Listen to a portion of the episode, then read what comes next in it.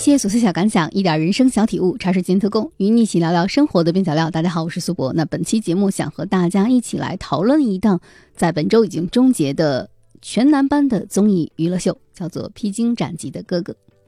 当然，这档综艺节目在今年已经进行到了第三季。在这三季当中，大家可能能够看到一些情怀、一些竞争、一些励志、一些奋进和一些只有属于兄弟们的情谊。但是对于我来说，作为一档竞演类的综艺节目，与其说它是一档音乐秀，不如说它是一档职场真人秀。纵观三季的《披荆斩棘的哥哥》，不难看出他试图在塑造一种三十加以上的男性群像。作为一档全男班的节目，到底大家想在这档不断充满了职场的合纵连横、不同的团队竞争机制下的音乐竞演秀里表现什么呢？那当然，《披荆斩棘的哥哥》的主打卖点还是这个哥哥。可能对于很多男人来说，老是一个他们不愿意承认的标签。之前在《我是歌手》这档综艺里，曾经用过一个词叫做当打之年。那对于这群披荆斩棘的哥哥来说，无论你是五十加也好，四十加也好，什么是他们的当打之年呢？呃，也许他们通过竞演重新定义了老的延迟，或者是重新定义了什么是还不老。英国剑桥大学的艺术与人文领域研究员大卫班布里基曾经在《中年的意义》这本书里说，人类的中年是独特的现象，和其他动物一辈子过到一半的阶段很不一样。班布里基说，中年在某些人的词典里听上去就像是一句骂人的话，但这也恰恰表现出人类对这一个年龄段的恐惧。可见中年本身其实是没有什么可怕的，因为人类社会和文化本来就是由非常不同的两群人，青年或者是青少年和中年人的持续相互作用才形成和发展的。年轻人善于创新、创造和变化变迁，中年人则擅长于分析、计划组织和文化延续。当然，这是在学术上大家对中年的一个定义和认知，但在生活中我们常常感受到有些中年男性，他们的魅力是来自于经过沉淀后的自省自知的一种状态。比如说霸总小说里总有那么一种温文儒雅的中年，这是我们对于其中一种中年状态的想象。事实上，P哥给我们展现了很多不同的中年男性的形象。有的男人可能到了五十加或者四十加，仍然像一个孩子，保留着孩子气本真的那一方面。也有一些男性可能在三十多岁的时候就非常的成熟，拥有着领袖气质。这当然是由每个人不同的性格所产生出来的特质。那事实上，在三季的节目当中，也差不多有一百位左右的哥哥在这档节目当中露面，他们或者是进行了或长或短的一段时间的拍摄。有些哥哥早早的被淘汰，有些哥哥一直挺到了最后的最终演。那是什么决定了他们留到了最后？除了他们本身的技巧、技能，比如说他们在音乐领域的，无论是创作也好，表演也好，他们的深厚的功力让他们留到了最后。也有可能是他们的个人魅力超级发散，获得了观众的喜爱，因为喜爱度被留到了最后。但不管怎么说，在这或长或短的一段时间内的综艺节目当中，他们暴露出来的本身的性格，其实是这档综艺节目的一个非常大的卖点。那仅就第三季而言，我还是观察到了一个非常非常有趣的现象。当然，在前两季当中也会有这种现象，可能不是那么的突出。在第三季当中，它更集中于这条剪辑线吧，可能从制作的角度来说，导演发现了这一点，无形当中又放大了这一点。第三季的初舞台和一公二公开始，在第三季参加的这些哥哥当中，就明显的分为了四大阵营，或者是四种人的状态。我把它称为又想当领导又有能力的一群人，和又想当领导又没有能力的一群人，和有能力但不想当领导的一群人，以及没有能力也无法当领导的一群人。当然，这只是我个人的总结，但从这四种类型的性格标签上可以看出他们每个人不同的竞演状态，以及对待这档综艺节目当中的竞争规则时所面临的不同的行动。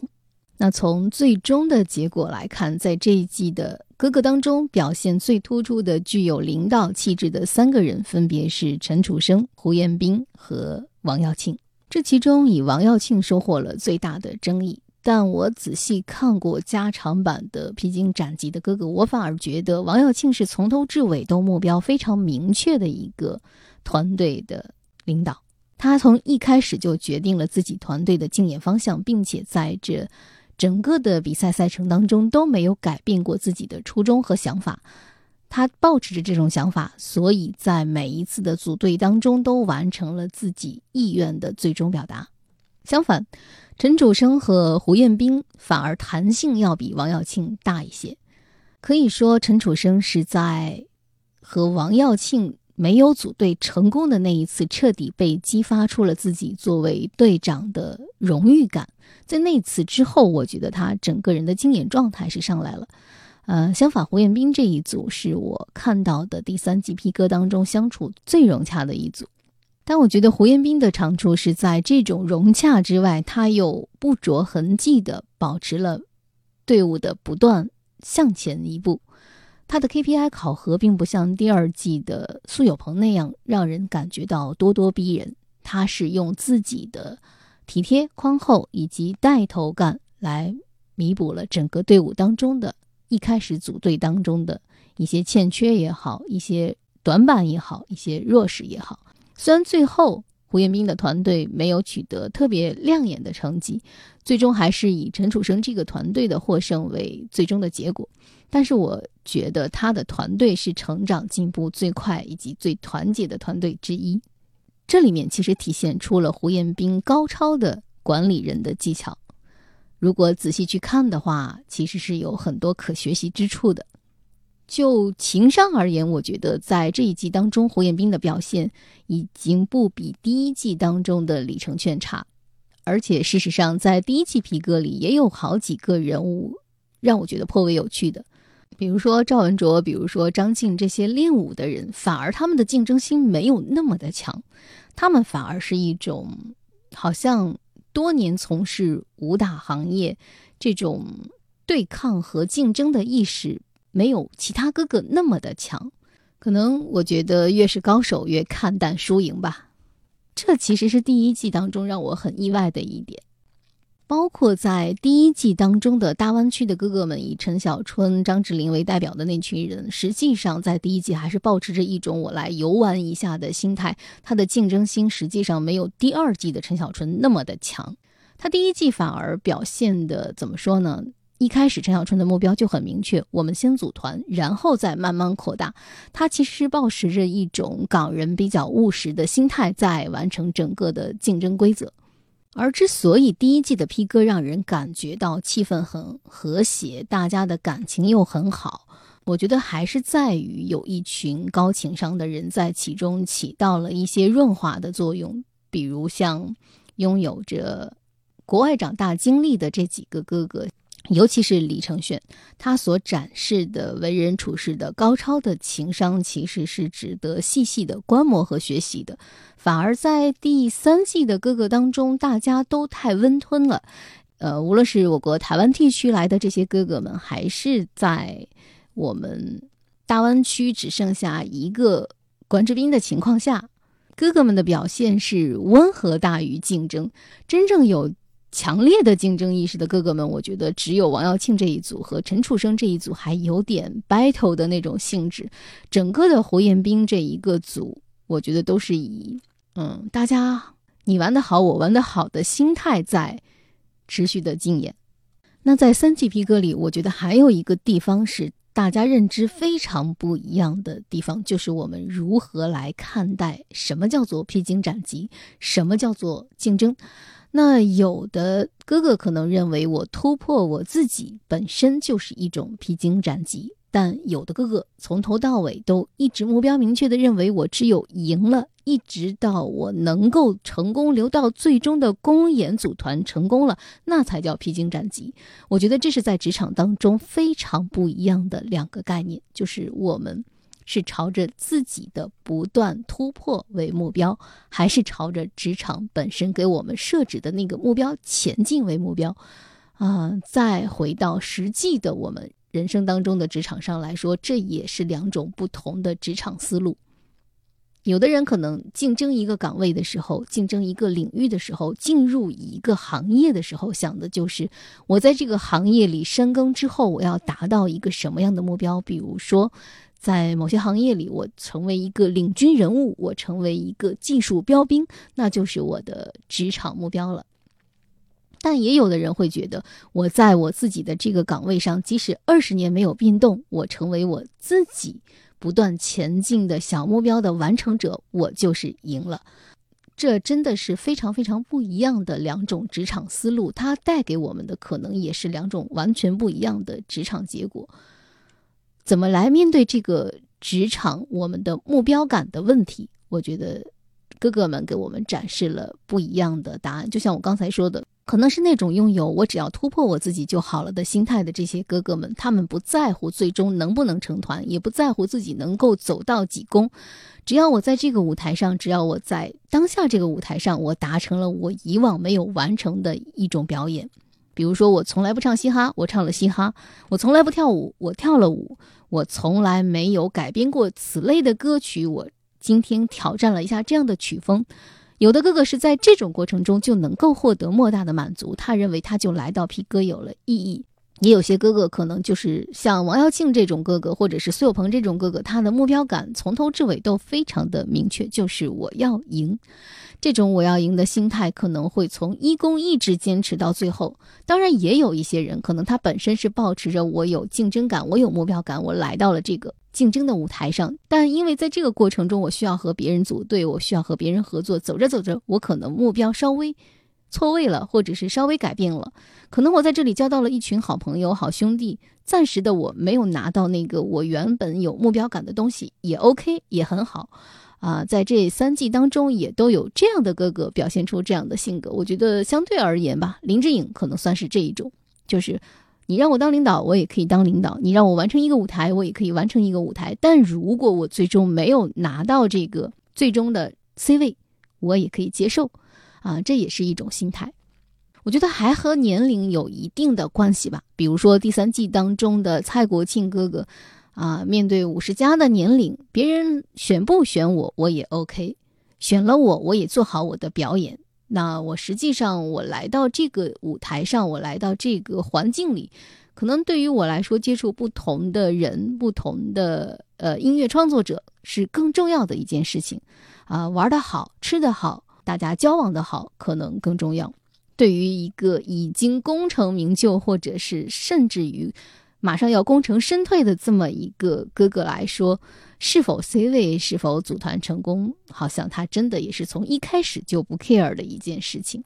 当然我觉得在三季 P 哥里，那些没有走到 C 位，没有走到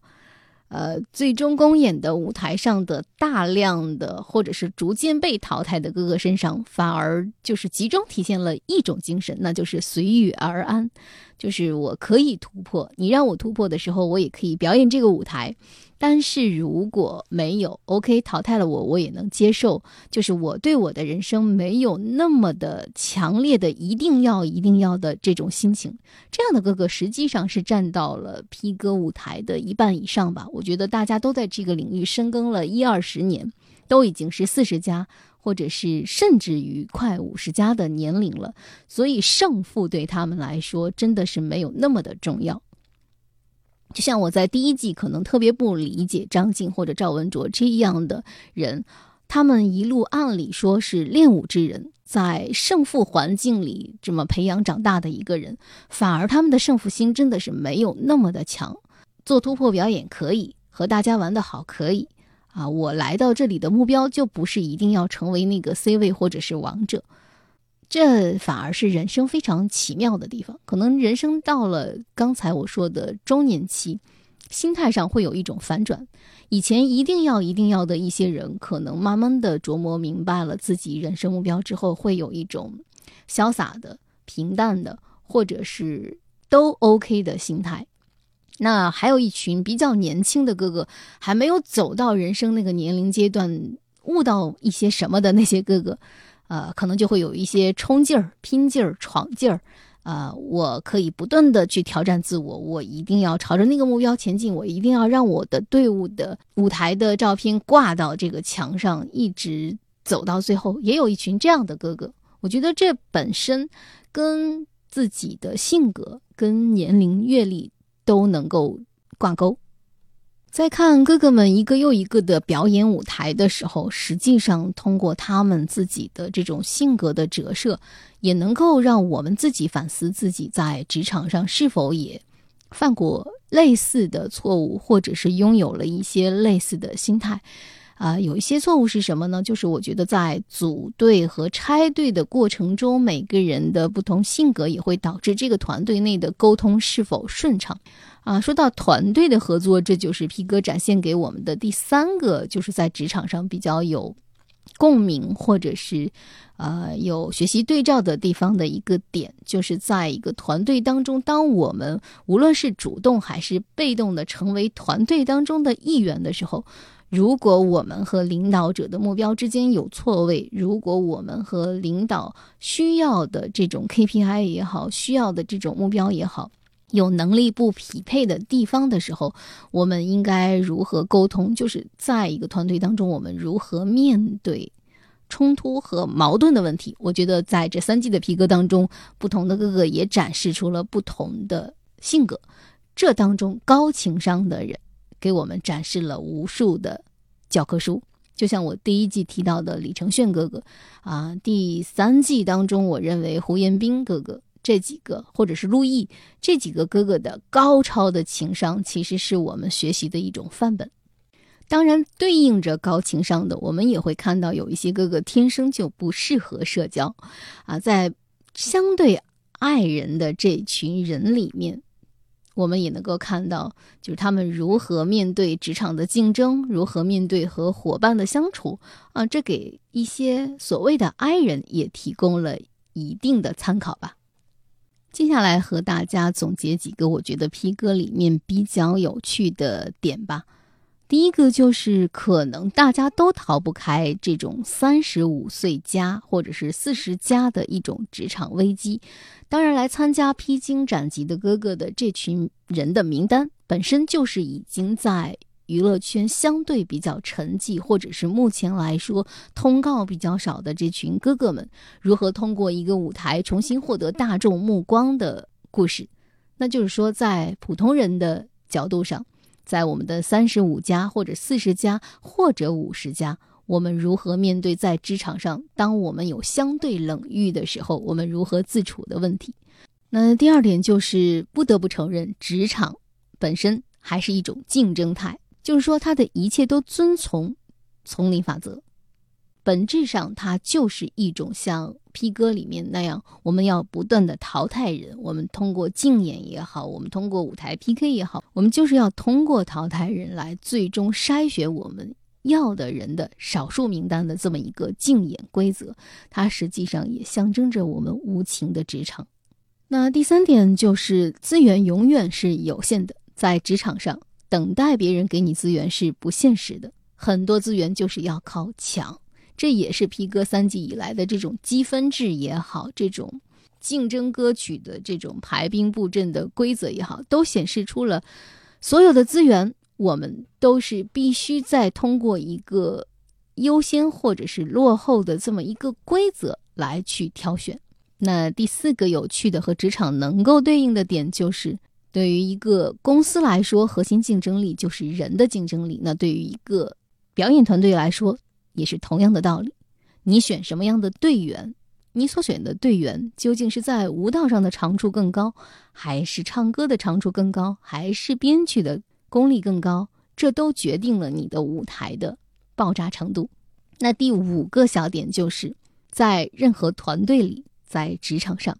在我们大家能够默认合作的前提下，首先要有的就是契约精神。那只有缔结契约达成合作的前提下，我们面对合作当中的冲突才能够用契约来建立自己的信用体系，来保证合作相互扶持到最后。那第六个就是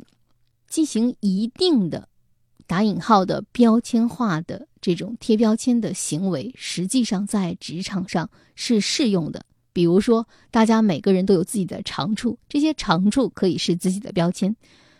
对比皮哥里，就是有的哥哥可能更适合摇滚，有的哥哥可能更适合嘻哈，有的哥哥可能更适合跳舞，有的哥哥可能是一个全面的唱作人。那这些标签的好处就是让大家能够快速的摆脱透明人的状态，能够在重要的事情上用自己的标签或者是特长发挥作用。那在P哥里向我们展示的第七个小点，就是在职场上，可能我们不需要追求完美，但一定要保证完成。在第一季P哥当中，林志炫就曾经和理想因为合作舞台起过争执。林志炫为了完美的舞台呈现，希望理想和刘佳作为专业的舞者发挥自己擅长的舞蹈，而理想当时是想突破自己，能够在舞台上展现不一样的一面。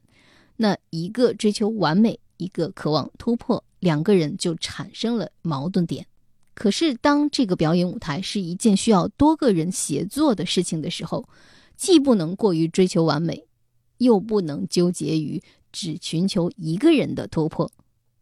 那么对于整个团队来说，当下的事情就是完成更重要，让这个事情能够通过团队协作圆满的完成。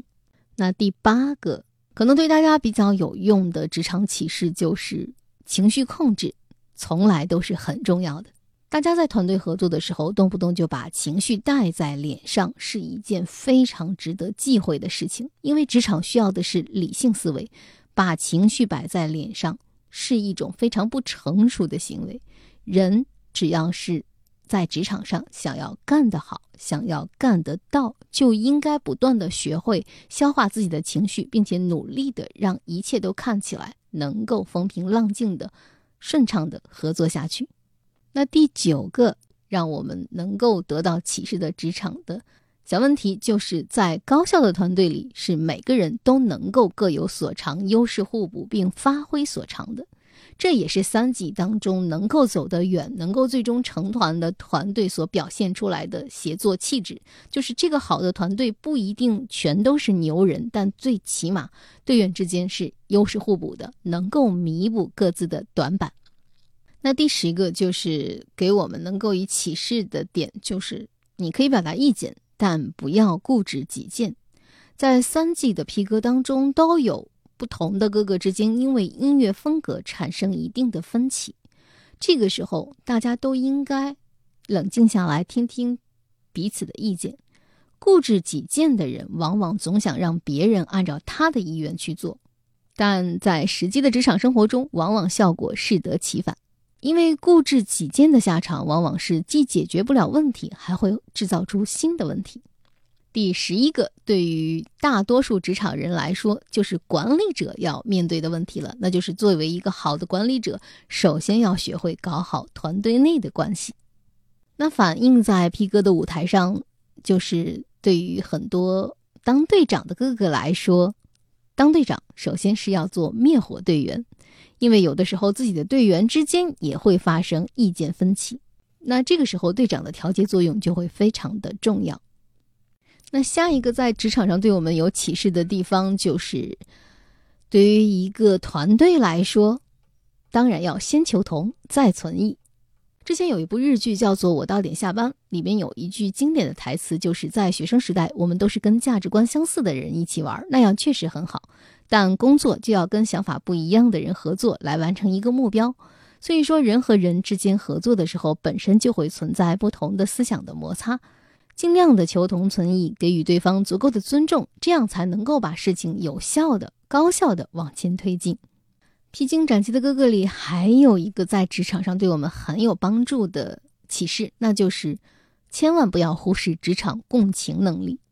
共情这个概念是由心理学家罗杰斯提出的，它指的是我们在体验他人内心世界的能力，也叫做同理心。在P哥一里边，当大家知道李贤珠手受伤不能弹贝斯之后，李承铉就非常的内疚，他说我做得很笨，我不应该在他面前这么喜欢弹乐器，也可能这个行为会让他想起过去不好的事情。这就是一个非常非常有同理心的证明。可能很多人都觉得职场本来就是一个讲究丛林法则的地方是一个冷漠的地方，大家各自顾好自己的 K P I 就可以了，根本不需要去感知别人的情绪。但是不得不说，在我们的生活中，拥有共情力的人往往是能够更好的与人打交道，把人的事情解决了，事情可能就会更好办了。所以共情力是职场不可忽视的一大能力。当然说了这么多，在皮哥里给我们的职场启示最最重要的一点一定要放到最后说，那就是职场的硬通货永远都是你有多少实力。比如说在第三季能够既拿最佳领导又能拿 C 位的陈楚生来说，那他就是我在节目一开始总结的那种既有领导力又有能力的那么一种人，所以他走到了最后并拿下了 C 位。可能论单一的能力，在这些哥哥当中都有比陈楚生更强的哥哥存在，但是就综合实力而言，在这个舞台上，在这个竞争的规则的规定下，他能够走到最后，确实也用自己的实力证明了他能够拿下这个 C 位。所以身在职场，无论如何我们要积累自己的绝对实力才是最最重要的事情。那关于披荆斩棘的哥哥这个系列就想和大家分享这么多，茶水间特供与你一起对抗生活的枯燥与无聊，我是苏博，咱们下期见。如果大家有想和我留言互动的，可以在苹果播客、喜马拉雅和小宇宙上搜索茶水间特供，或者搜索苏博，苏是苏州的苏，博是铂金的博，找到我。期待您的留言，咱们下期再会。今天我终于站在这年轻的战场，请你给我一束爱的光芒。今天我将要走上这胜利的远方，我要把这世界为你点亮。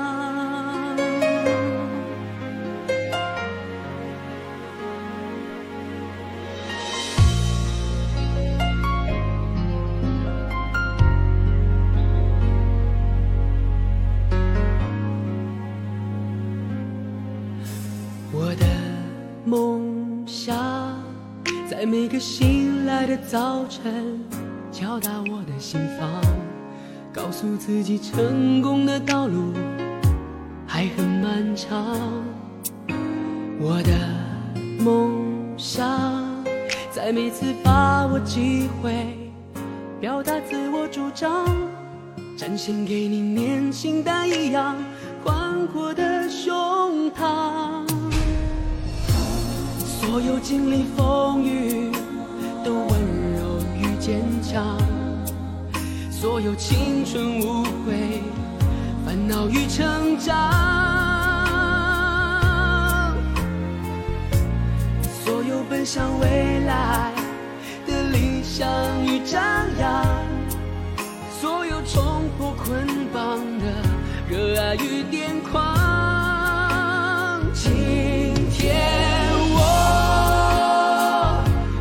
今天在这年轻的战场，请你为我骄傲鼓掌。今天我将要走向这胜利的远方，我要让这世界为我激荡。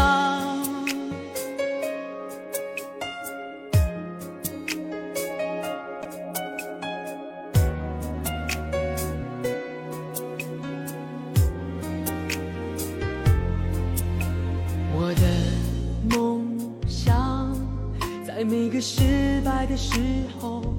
迎来祝福目光，懂得幸福就是彼此依靠的肩膀。我的梦想在每次付出汗水创造生命绽放，告诉世界我们这一代自信的力量。所有经历风雨的温柔与坚强，所有青春无悔烦恼与成长，所有本奔向未来的理想与张扬，所有冲破捆绑的热爱与癫狂。今天我终于站在这年轻的战场，请你给我一束爱的光芒。今天我将要走向这胜利的远方，我要把这世界